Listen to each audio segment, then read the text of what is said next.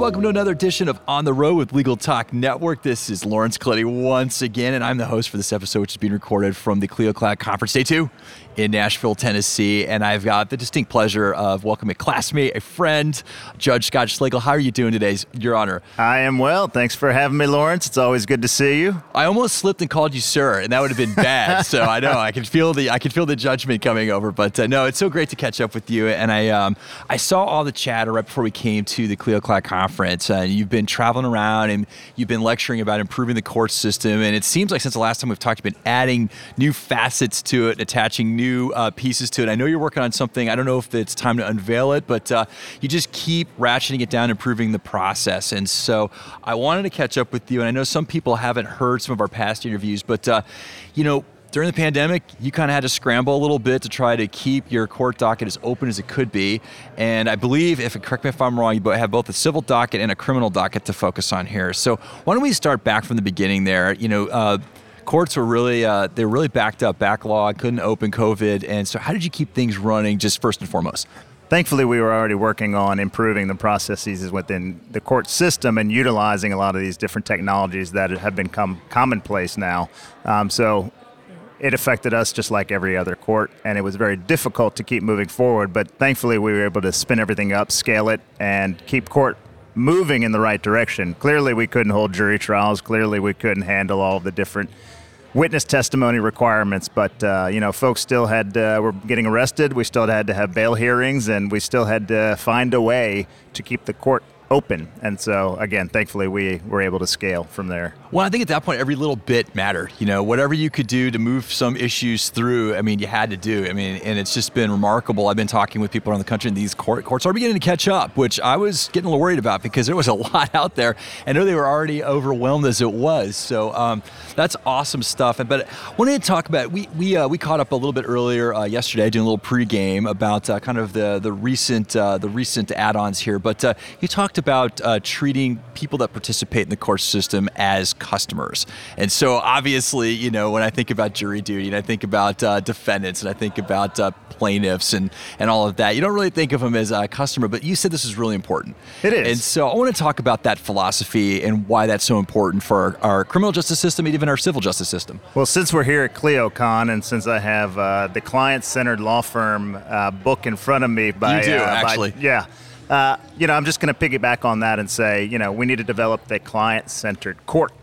You know, we have to start looking at all the various players and all the different folks that come before the court and say, look, let's treat them as customers. That doesn't remove the severity of what I do for a living. You know, Right. I'm still the judge. We understand that. But if we look at it from a client perspective as opposed to the judge perspective, we can try and develop a more efficient and more effective system of justice by simply changing the labels and run our business better. So if I look at it and say, hey, look, we have a criminal docket here, 100 folks are coming at 9 a.m.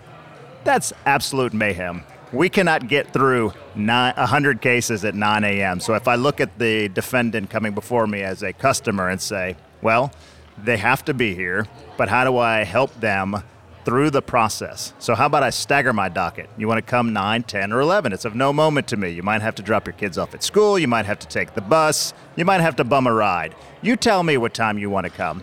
And that benefits the court as well because you can't handle 100 folks in a courtroom at the same time, there's too many people in there and that becomes a security risk. So it benefits everybody when you simply look at it from a customer experience as opposed to just focusing solely on the court.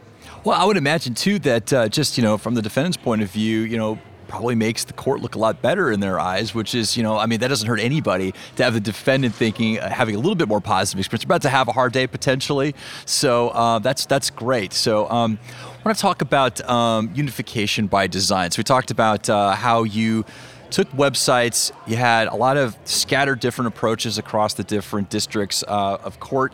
And uh, what did you do to kind of bring some semblance and some similarities to the operation, the flow? Keeping with the theme of looking at the user of the courts, a lot of courts don't even have their own individual website. There might be the address and the main phone number of the court on the local county or the local parish's website, but the court itself may not have a website. So, how about we build our own websites that don't cost much money at all? They're not difficult to build because you have all these companies out there that have already has designed these pretty templates for you to use and start layering on there. So if we build a website and say, Judge Schlegel, here's his phone number, here's his fax number, here's his address, here are his preferences, here's his orders and forms that he uses on a daily basis, and just use that, we can start designing a more accessible justice system. How many people during the pandemic were looking for the Zoom link of the, the court? They couldn't find it. How about we put that on that judge's webpage so that everybody can find it? And if you use these simple websites in a non unified court system and start simply replicating that for every court throughout the state of Louisiana or any state that you're in, you can start unifying that system using simple technology so that you, the user, regardless of what court you're going to, it all looks and feels the same and you can readily get around. Well, uh, you also talked a little bit about the uh, user interface, the UI, and as somebody that does uh, consume uh, technological products, it's nice to have some predictability in the menu, the flow, so you can get that information. It can be frustrating, and I'm going to call out my bank, and I'm actually not going to name them, but they put out a banking app. They change every three months. It's really frustrating because they'll change terms, they'll change the layout, and, it, and all I want to do is pay my bills. That's it.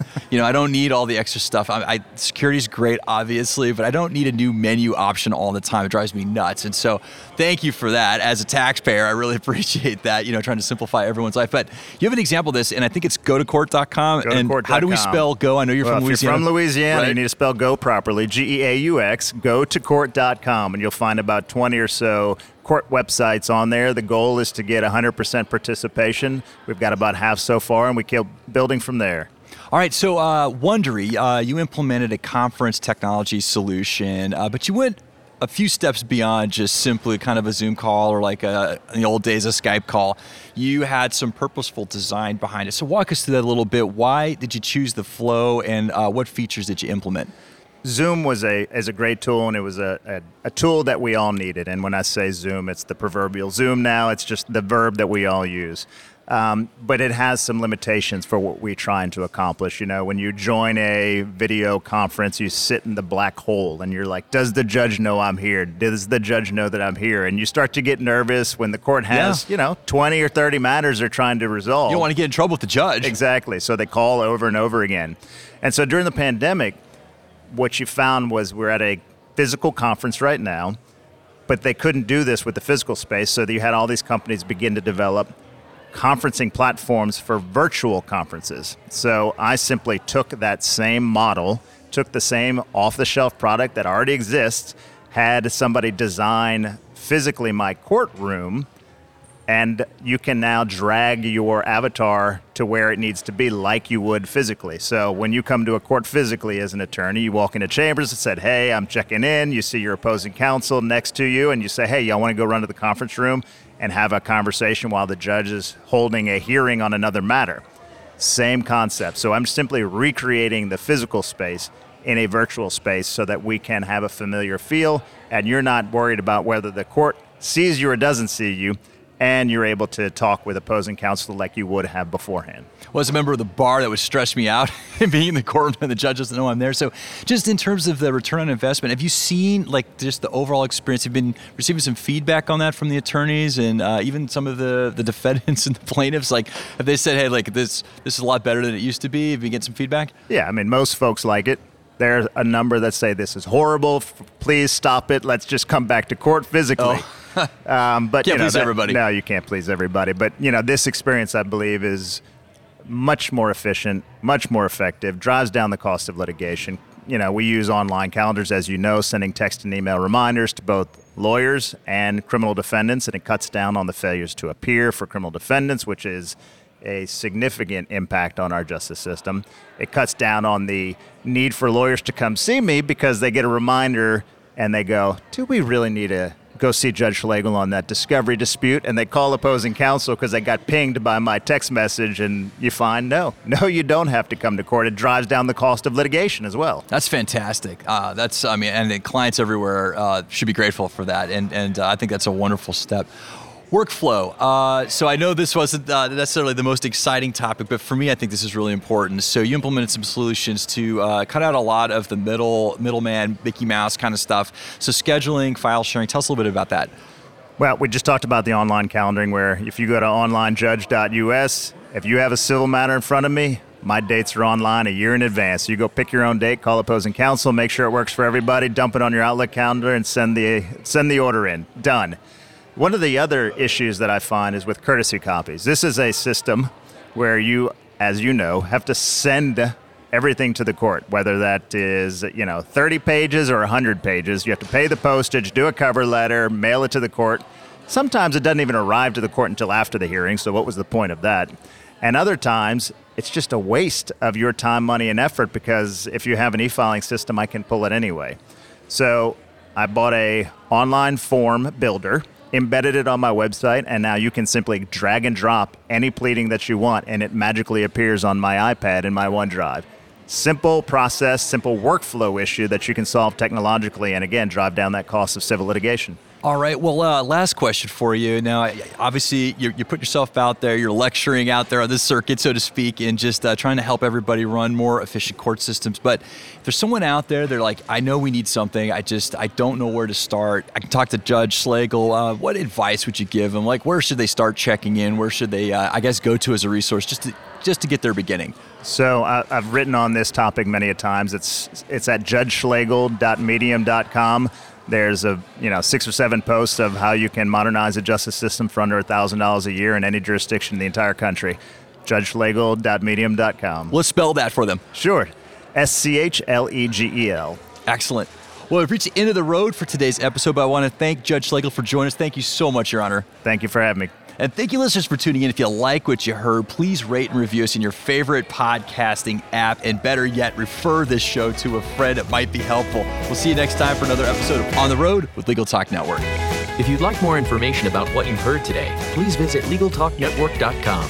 Subscribe via iTunes and RSS. Find us on Twitter and Facebook, or download our free Legal Talk Network app in Google Play and iTunes.